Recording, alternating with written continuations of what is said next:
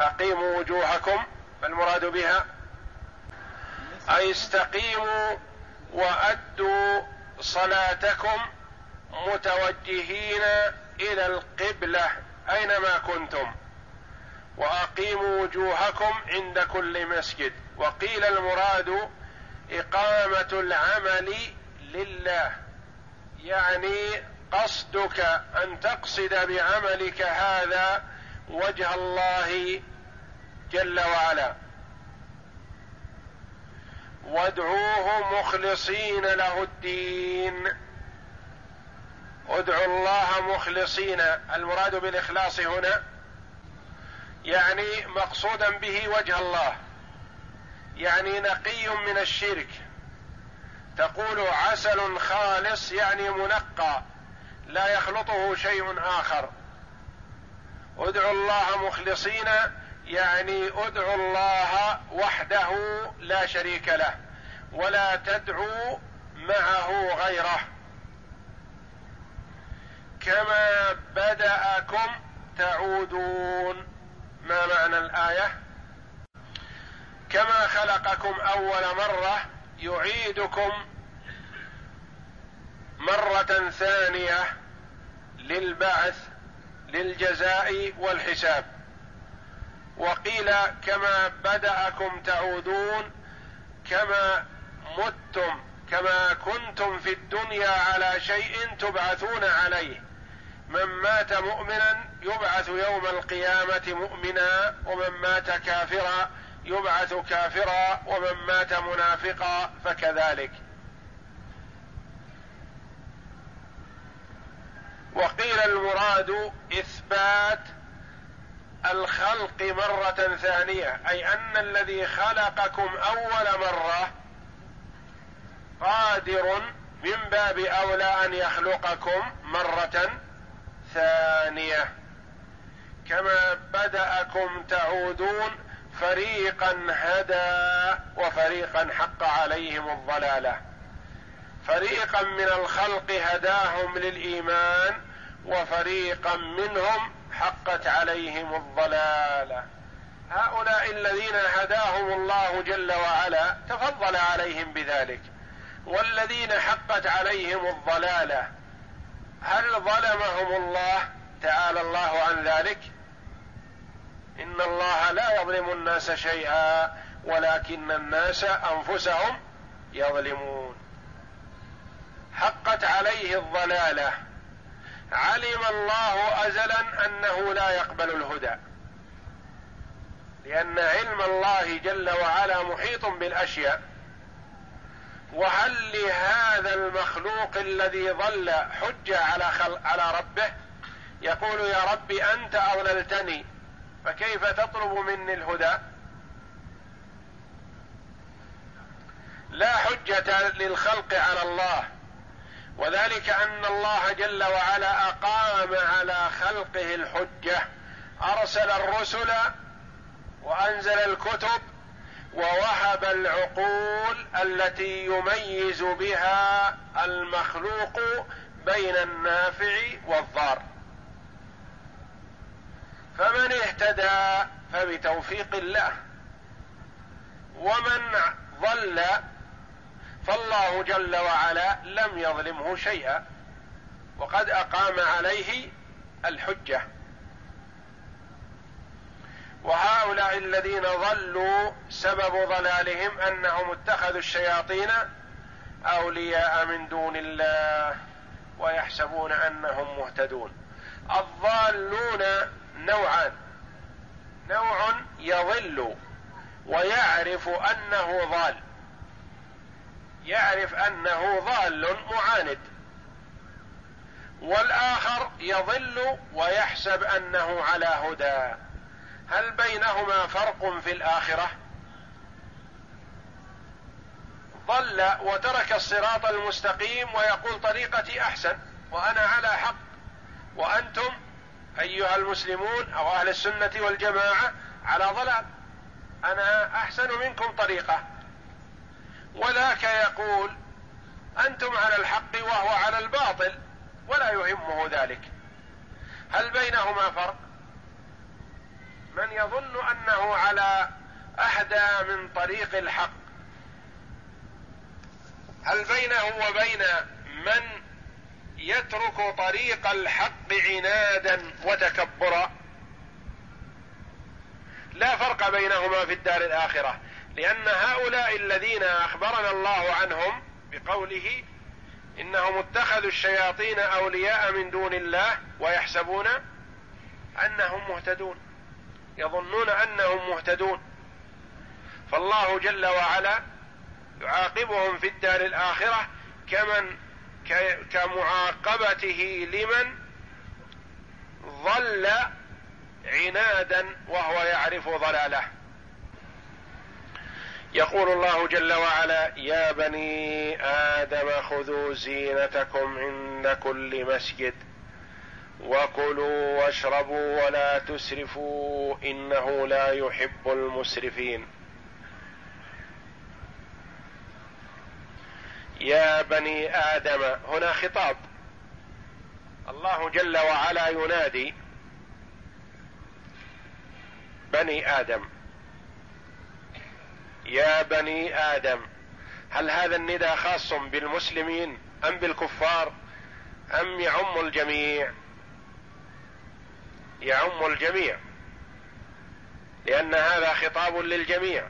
يا بني آدم لكل من اتصف بهذه الصفة لكل من كان من بني آدم سواء كان مؤمنا أو كافرا. يا بني آدم خذوا زينتكم. الزينة هي ما يتزين به المرء. وهو يتزين بشيء يستر به القبيح. الزينة ما يستر به القبيح. وقد تكون لستر القبيح فقط وقد تكون فيها زيادة جمال. فالله جل وعلا أمرنا بأخذ الزينة عند كل مسجد أي عند كل صلاة عند كل طواف. خذوا زينتكم عند كل مسجد. خذوا الزينة. والمراد بالزينة ما يستر العورة وما يجمل الرجل. وهذا الأمر عام. أمر بأخذ الزينة وستر القبيح من العورة وغيرها. وإن كان سبب نزول الآية هو الأمر بستر العورة عند الطواف. كما قال ذلك كثير من المفسرين رحمهم الله. المراد بذلك ستر العورة ولبس الثياب عند الطواف بالبيت. وكما تقدم لنا أن المرء يقدم إلى مكة فإن كان معه ثياب جديدة لبسها وطاف بها.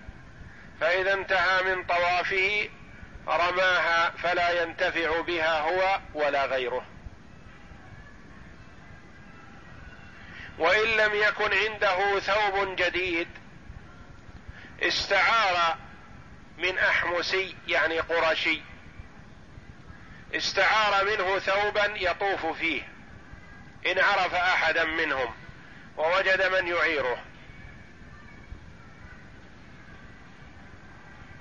وكانت المرأة تسير وتقول من يعير تطوافا.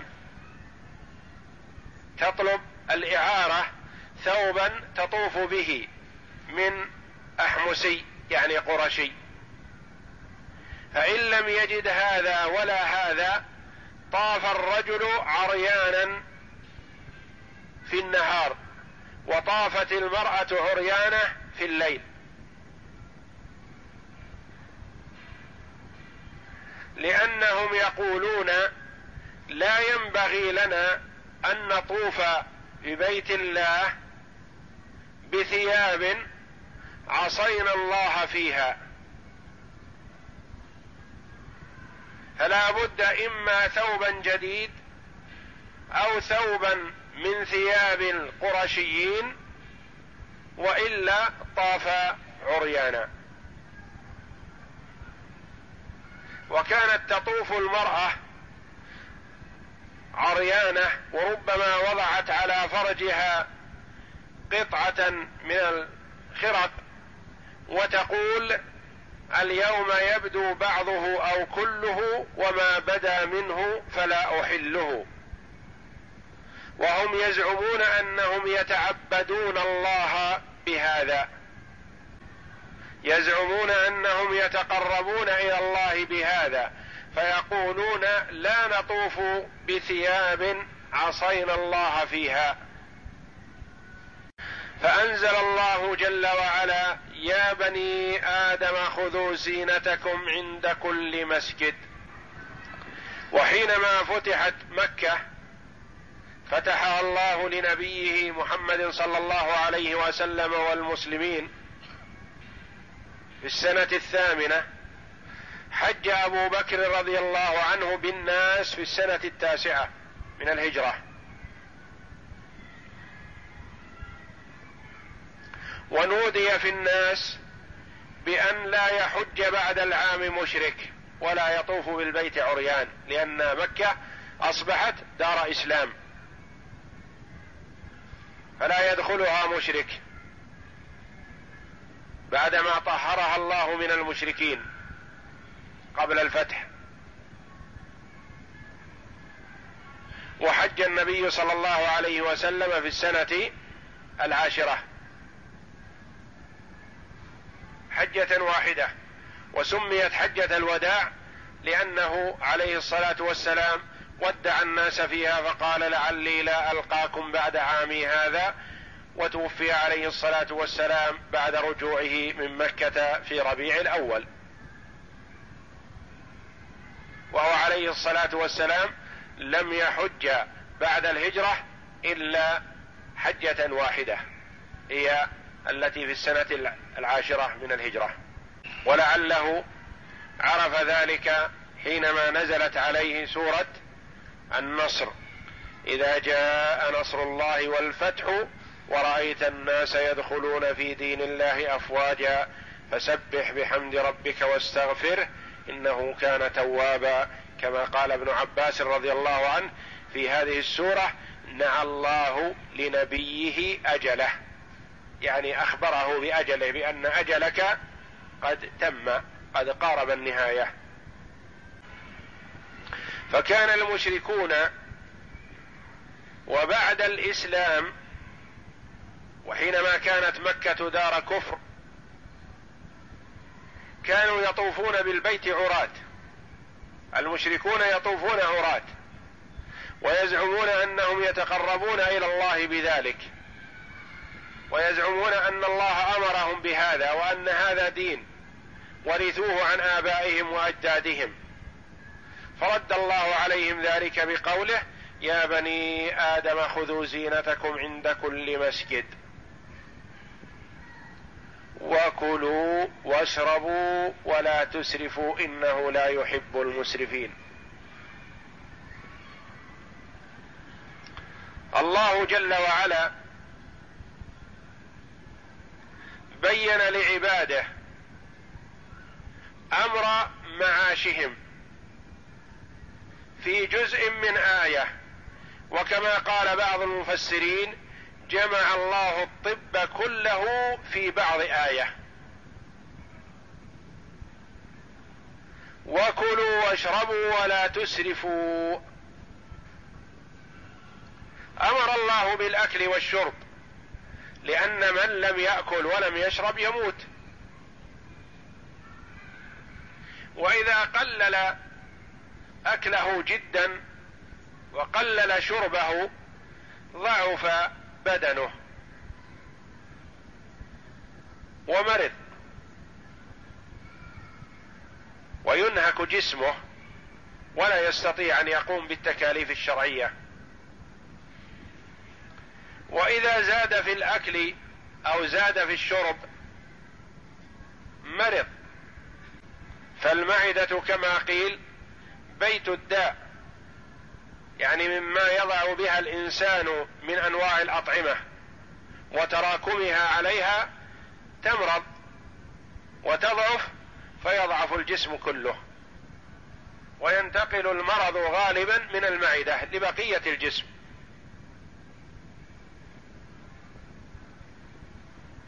وكلوا واشربوا ولا تسرفوا.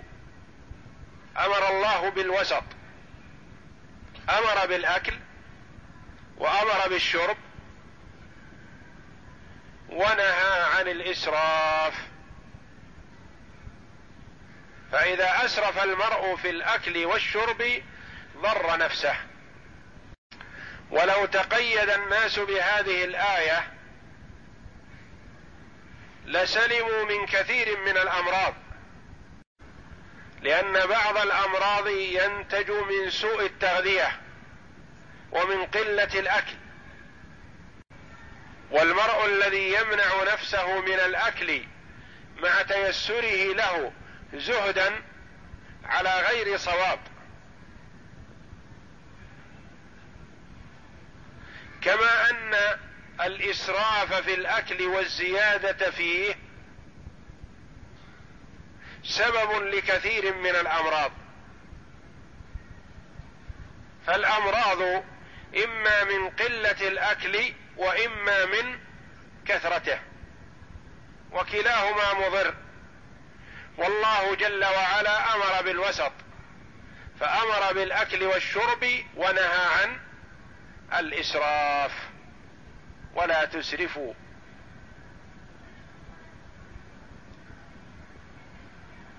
وهل هذا الأمر أمر إباحة أم أمر وجوب؟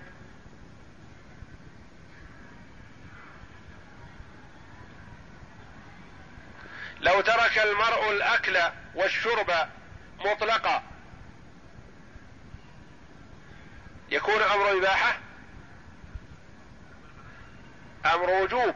يعني يجب عليه أن يأكل ويشرب. يجب عليه. ولا يجوز له الامتناع عن الأكل والشرب مدة طويلة لأنه بذلك يقتل نفسه. لأن الذي يمنع نفسه عن الطعام اياما متوالية يكون قاتل لنفسه. وقد عصى الله. ونفس المرء ليست ملكا له. لا يتصرف فيها فهو لا يملكها. ولا يحق له أن يقول لآخر اقتلني لأن نفسه ليست له. فالله جل وعلا أمر بالأكل والشرب فالامتناع عن الأكل والشرب يسبب الموت.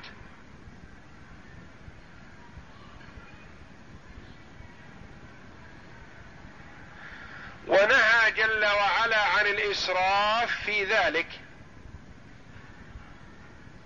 لا إفراط ولا تفريط. لا زيادة ولا نقص وسط.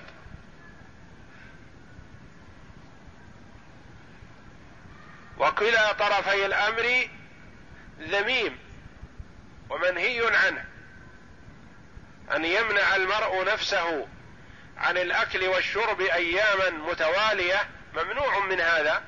والنبي صلى الله عليه وسلم نهى عن الوصال. هل يجوز للمرء أن يواصل يصوم يومين وثلاثة أيام بنية التقرب إلى الله؟ لا. لا يجوز. فهو عليه الصلاة والسلام نهى أمته عن الوصال. ولما قالوا له إنك تواصل قال إني لست كهيئتكم إني أبيت يطعمني ربي ويسقين. يناجي ربه مناجاة يتلذذ بها. أكثر مما يستفيد المرء من أكل وشرب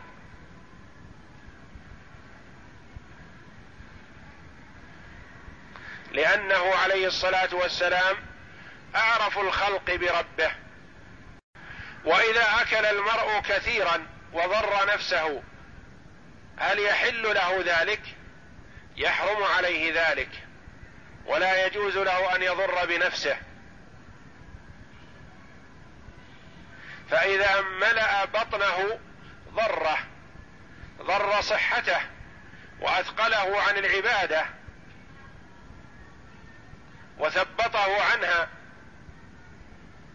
وإنما الوسط كما قال عليه الصلاة والسلام ما ملأ ابن آدم وعاء شرا من بطن.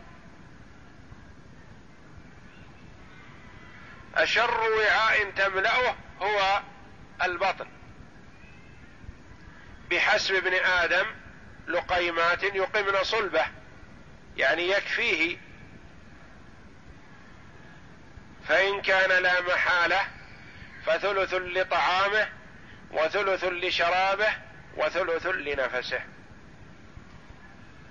لو طبق المسلم هذه الآية على نفسه لاستراح ولسلم من كثير من الأمراض ولقوي بدنه ونشط وصح جسمه وأدى العبادة بيسر وسهولة ونشاط.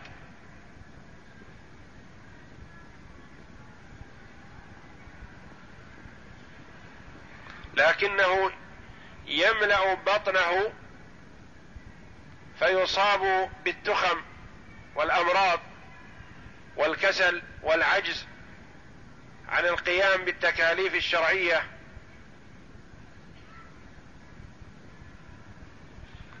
والله جل وعلا أرشد عباده إلى ما فيه صلاح دينهم وصلاح دنياهم وصلاح أبدانهم. وكلوا واشربوا ولا تسرفوا إنه لا يحب المسرفين. لا تسرف في الأكل ولا في الشرب بالزيادة ولا تسرف في النقص. لا تقسو على نفسك وتمنعها طيبات ما أحل الله لها.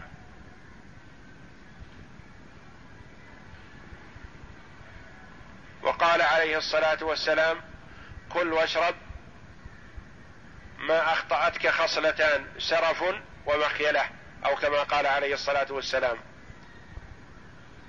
فإذا سلمت من هاتين الخصلتين فلا حرج عليك أن تأكل مما أحل الله لك.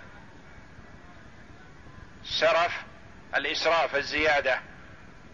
والخيلاء في اللباس ونحوه.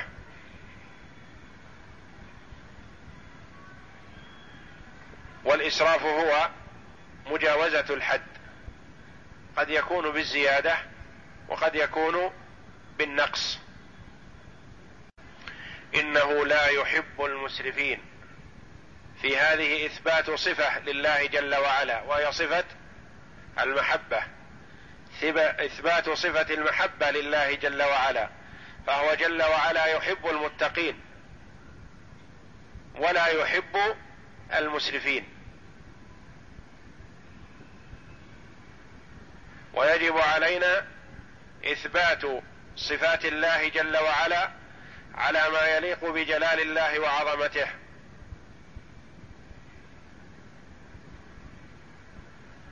إثباتا بلا تمثيل ولا تشبيه وتنزيها بلا تعطيل. فلا نعطل ربنا من صفاته ولا نشبه صفات ربنا بصفات خلقه. وإنما نؤمن بها ونعتقد معناها وننزه ربنا عن صفات خلقه على حد قوله جل وعلا ليس كمثله شيء وهو السميع البصير. إنه لا يحب المسرفين. فهو جل وعلا لا يحب المسرفين ويحب المتقين. يحب من أطاعه قل إن كنتم تحبون الله فاتبعوني يحببكم الله ويغفر لكم ذنوبكم. فمحبة الله بامتثال أمره واجتناب نهيه ومتابعة رسوله صلى الله عليه وسلم. أعوذ بالله من الشيطان الرجيم.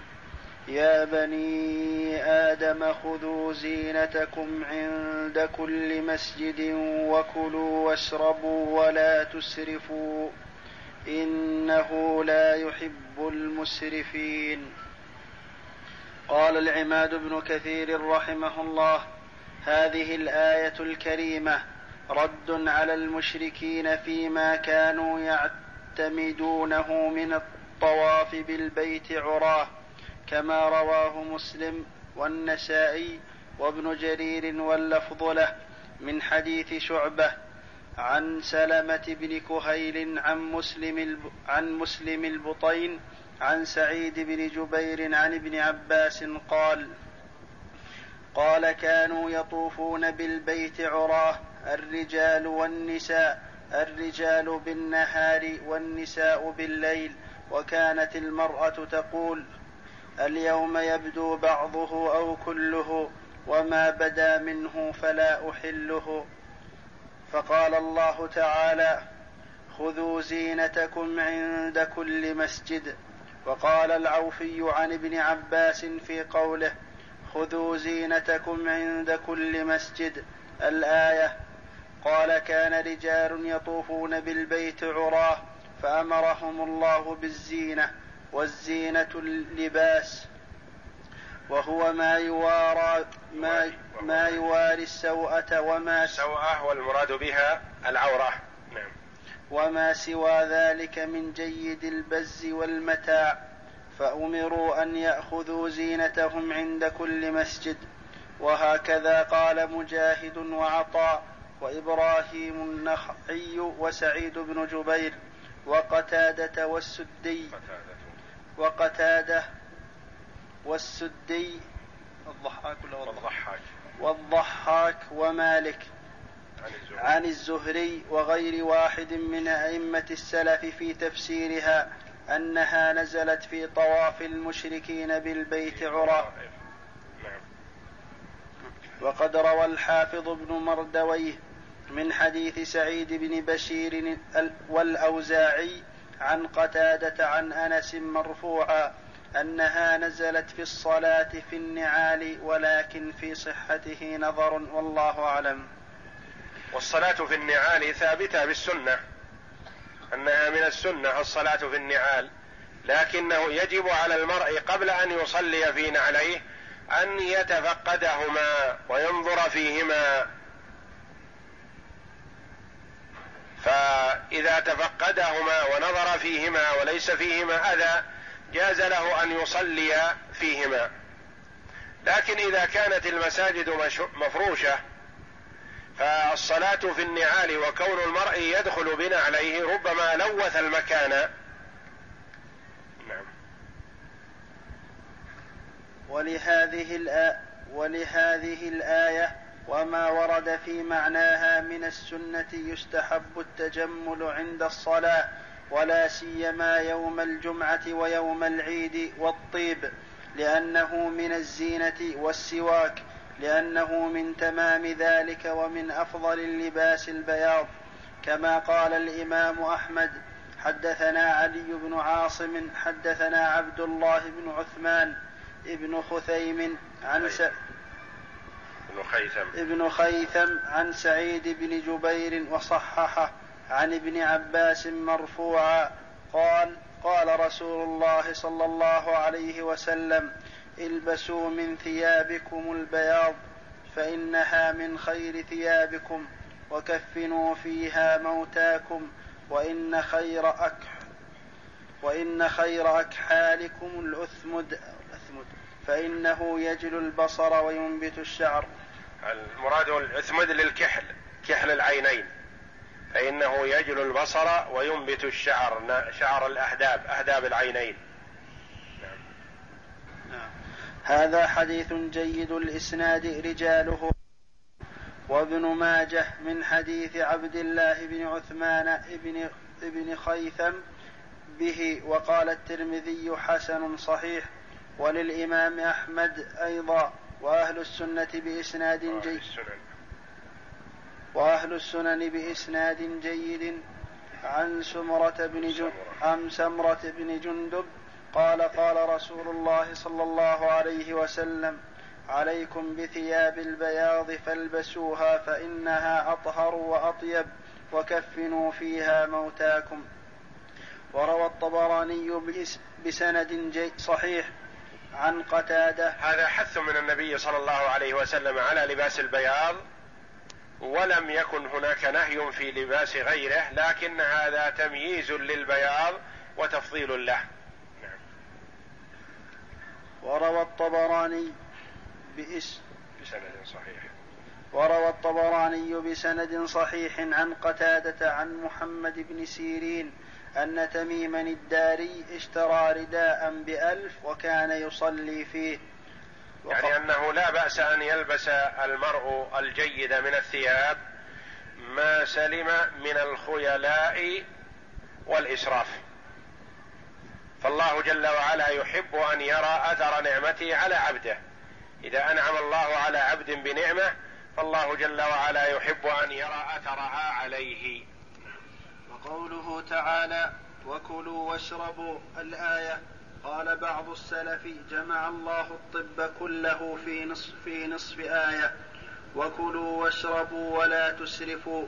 وقال البخاري قال ابن, ابن عباس كل ما شئت والبس ما شئت ما أخطأتك خصلتان سرف ومخيلة. وقال ابن جرير حدثنا محمد بن عبد الأعلى حدثنا محمد بن ثور عن معمر عن ابن عن ابن طاووس عن أبيه عن ابن عباس قال أحل الله الأكل والشرب ما لم يكن سرفا أو مخيلة إسناده صحيح. وقال الإمام أحمد حدثنا بهز حدثنا بهز حدثنا همام عن قتادة عن عمرو بن شعيب عن أبيه عن جده أن رسول الله صلى الله عليه وسلم قال كلوا واشربوا والبسوا وتصدقوا من غير مخيلة ولا سرف فإن الله يحب أن يرى نعمته على عبده. ورواه النسائي وابن ماجه من حديث قتادة عن عمرو بن شعيب عن أبيه عن جده عن النبي صلى الله عليه وسلم قال كلوا وتصدقوا والبسوا من غير سرف ولا مخيلة. وقال الإمام أحمد حدثنا أبو المغيرة حدثنا سليمان بن سليم الكلبي حدثنا يحيى بن جابر الطائي. سمعت المقدام بن معدي يكرب الكند معدي كرب معدي كرب سمعت المقدام بن معدي معدي كرب الكندي قال سمعت رسول الله صلى الله عليه وسلم يقول ما ملأ ابن آدم وعاء شر من بطنه وعاء شر من بطنه. وعاء شرا من بطنه. حسب ابن آدم أكلات يقمن صلبه فإن كان فاعلا لا محالة فثلث لطعامه وثلث لشرابه وثلث لنفسه لنفسه. ورواه النسائي والترمذي من طريق من طريق عن يحيى بن جابر به وقال الترمذي حسن وفي نسخة حسن صحيح وقال الحافظ أبو يعلى الموصلي في مسنده حدثنا سويد بن عبد العزيز حدثنا بقية بقية عن يوسف بن أبي كثير عن نوح بن ذكوان عن الحسن عن أنس بن مالك قال قال رسول الله صلى الله عليه وسلم إن من السرف أن تأكل كل ما اشتهيت ورواه الدار قطني في الأفراد. وقال هذا حديث غريب تفرد به بقية. وقال السدي كان الذين يطوفون بالبيت عراه يحرمون عليه عليهم الودك ما أقاموا في الموسم. فقال الله تعالى لهم كلوا واشربوا. الآية. كانوا يحرمون على أنفسهم اللحم والدسم ويقتصرون على الطعام القليل الخشن يتقربون إلى الله بهذا على جهل وضلال. فالله جل وعلا قال خذوا زينتكم عند كل مسجد وكلوا واشربوا ولا تسرفوا. نعم. يقول لا تسرفوا في التحريم. وقال مجاهد أمرهم أن يأكلوا ويشربوا مما رزقهم الله. وقال عبد الرحمن بن زيد بن أسلم ولا تسرفوا يقول ولا تأكلوا حراما ذلك الإسراف.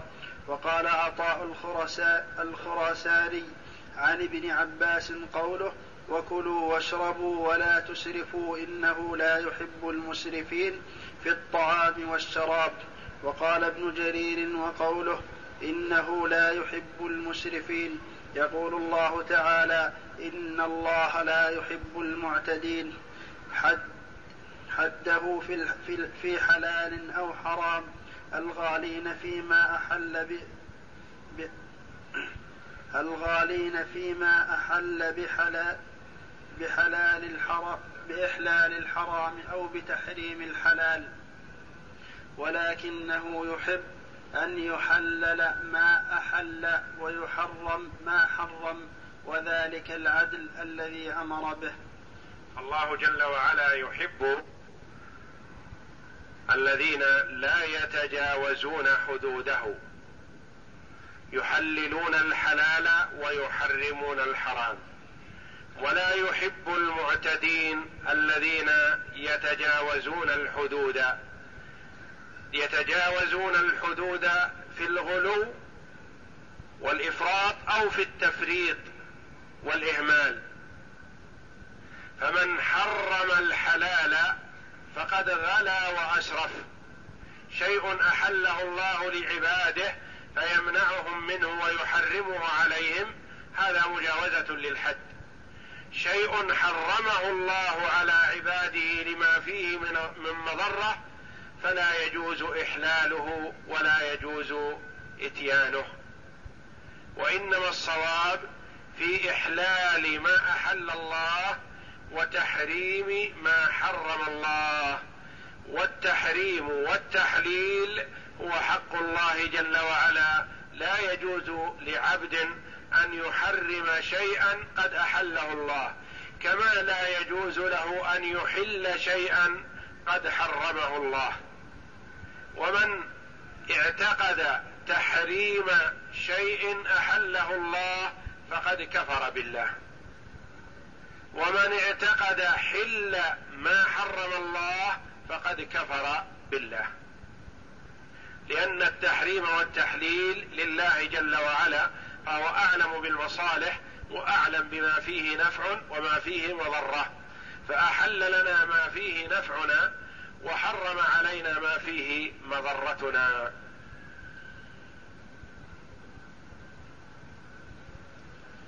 يقول تعالى قل من حرم زينة الله التي أخرج لعباده والطيبات من الرزق قل هي للذين آمنوا في الحياة الدنيا خالصة يوم القيامة. كذلك نفصل الآيات لقوم يعلمون.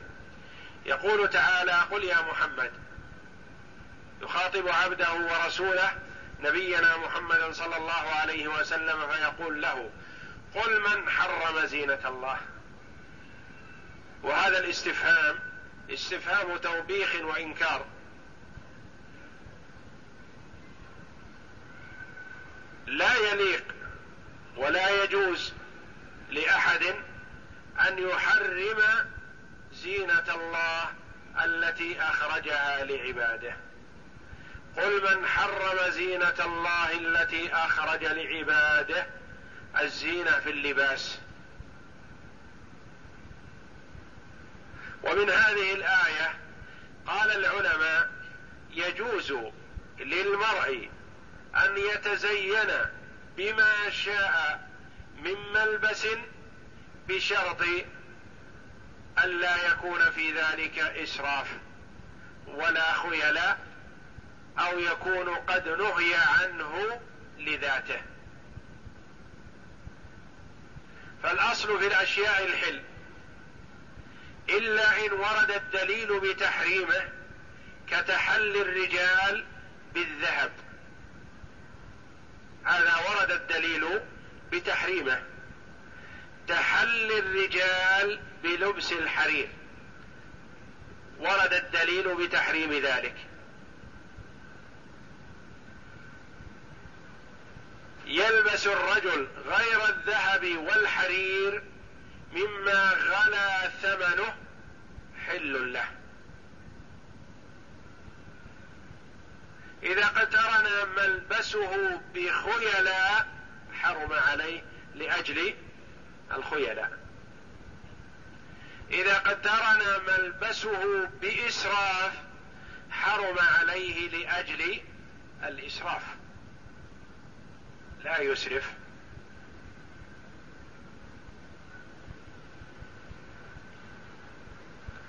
غلا ملبس ثيابه. ما يلبسه من الثياب قيمة غالية يحل له ذلك. يشتري الثوب بمئة أو بألف أو بعشرة آلاف إذا لم يكن في ذلك إسراف ولا خيلاء وليس فيه ذهب فهو حل له ولا حرير. وللمرأة أن تلبس ما شاءت من الذهب والحرير وغير ذلك من جيد اللباس وإن غلا ثمنه ما لم يكن في ذلك إسراف أو خيلاء. فإذا وجد في هذا اللباس إسراف نهي عنه لأجل ذلك. وجد في هذا خيلاء نهي عنه لأجل ذلك. وأما إذا لم يوجد فيه شيء من هذا المنهي عنه فهو حل. قل من حرم زينة الله التي أخرج لعباده والطيبات من الرزق. ما أحل الله من الطيبات من المطعوم والمشروب. ما لم يرد نص في تحريمه. نقول كل الطعام وكل الشراب الأصل فيه الحل. ما لم يرد دليل على التحريم. الميتة طعام. أهي حل؟ نقول الأصل في الطعام الحل لكن ورد تحريم الميتة. الخمر شراب وتميل إليه بعض النفوس الخبيثة. أهو حل؟ لا لأنه ورد الدليل بتحريمه. تحريما قاطعا.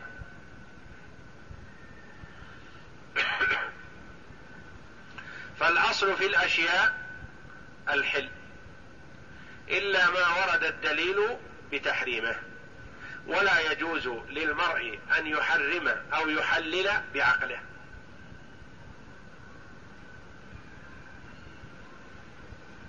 قل من حرم زينة الله التي أخرج لعباده والطيبات من الرزق يعني من المطعم والمشرب والأمتعة. قل هي للذين آمنوا في الحياة الدنيا خالصة يوم القيامة. هذه الطيبات أوجدها الله جل وعلا لعباده ليستعينوا بها على معصيته أم على طاعته. نعم. ليستعينوا بها على طاعته. فالأصل أنها لمن أطاع الله أو لمن كفر بالله. الأصل انها لمن أطاع الله وفي الدنيا يأكل منها الكافر.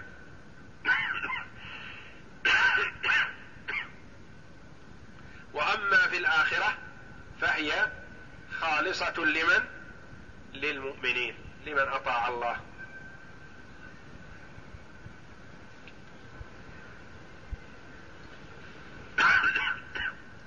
قل هي للذين آمنوا في الحياة الدنيا خالصة يوم القيامة. فهم من هذا أن أصل وجودها أوجدها الله جل وعلا لمن؟ لمن أطاعه ليستعين بها على طاعة الله.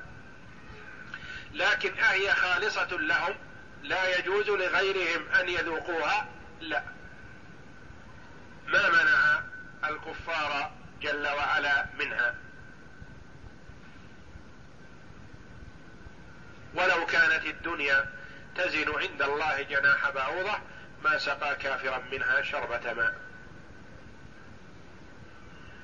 قل هي للذين آمنوا في الحياة الدنيا الأصل أنها لهم ويشركهم فيها غيرهم يأكل منها الفجار. لكن نعم الله في الدار الآخرة هل يشارك فيها الكفار؟ لا.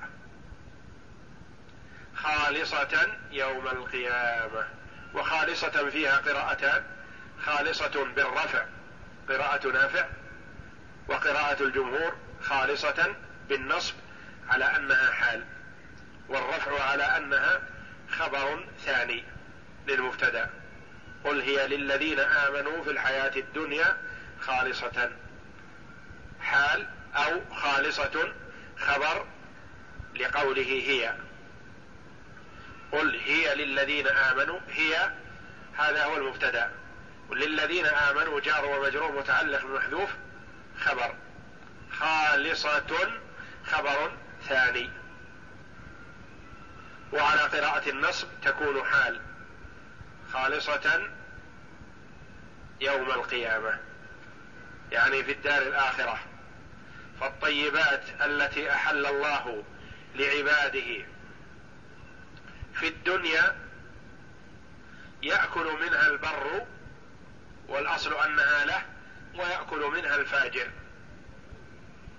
وأما في الآخرة فلا يأكل منها الفاجر ولا يذوقها بل طعام الفجار الزقوم الزقوم. وهم في عذاب في نار جهنم والعياذ بالله. خالصة يوم القيامة كذلك نفصل الآيات لقوم يعلمون يطلبون العلم والمعرفة ليسيروا على نهج ونور من الله ويعرفوا أن الطيبات حل لهم ولا يمنع أنفسهم مما أحل الله لهم فلا يحرموها على أنفسهم وقد أباحها الله. كذلك نفصل الآيات يعني نوضحها ونبينها لقوم يعلمون يريدون العلم والمعرفة والبصيرة ليعبدوا الله على نور وعلى بصيرة فيحلوا ما أحل الله ويحرموا ما حرم الله. أعوذ بالله من الشيطان الرجيم. قل من حرم زينة الله التي أخرج لعباده والطيبات من الرزق قل هي للذين آمنوا في الحياة الدنيا خالصة يوم القيامة. كذلك نفصل الآيات لقوم يعلمون. في هذا رد على الذين يحرمون على أنفسهم اللباس عند الطواف. لأنهم حرموا على أنفسهم يأتون بالثياب ويخلعونها ولا يطوفون بها. أو يطوفون بها مرة واحدة ويرمونها إذا كانت جديدة. ويزعمون أن هذا دين يتعبدون الله به. والله جل وعلا ما أمرهم بهذا. نعم. قال العماد بن كثير رحمه الله يقول تعالى ردا على من حرم شيئا من المآكل أو المشارب أو الملابس من تلقاء نفسه من غير شرع من الله. قل يا محمد لهؤلاء المشركين الذين يحرمون ما يحرمون بآرائهم الفاسدة وابتداع وابتداعهم. من حرم زينة الله التي أخرج لعباده. الآية أي هي مخلوقة لمن آمن بالله وعبده في الحياة الدنيا وإن شركهم فيها الكفار حسا في الدنيا فهي لهم خاصة يوم القيامة. لا يشركهم فيها أحد أحد من الكفار. فإن الجنة محرمة على الكافرين. قال أبو القاسم الطبراني حدثنا أبو حسين بن حدثنا أبو حسين محمد بن الحسين. محمد. نعم. قال أبو القاسم الطبراني حدثنا أبو حسين محمد بن الحسين القاضي. حدثنا يحيى الحماني.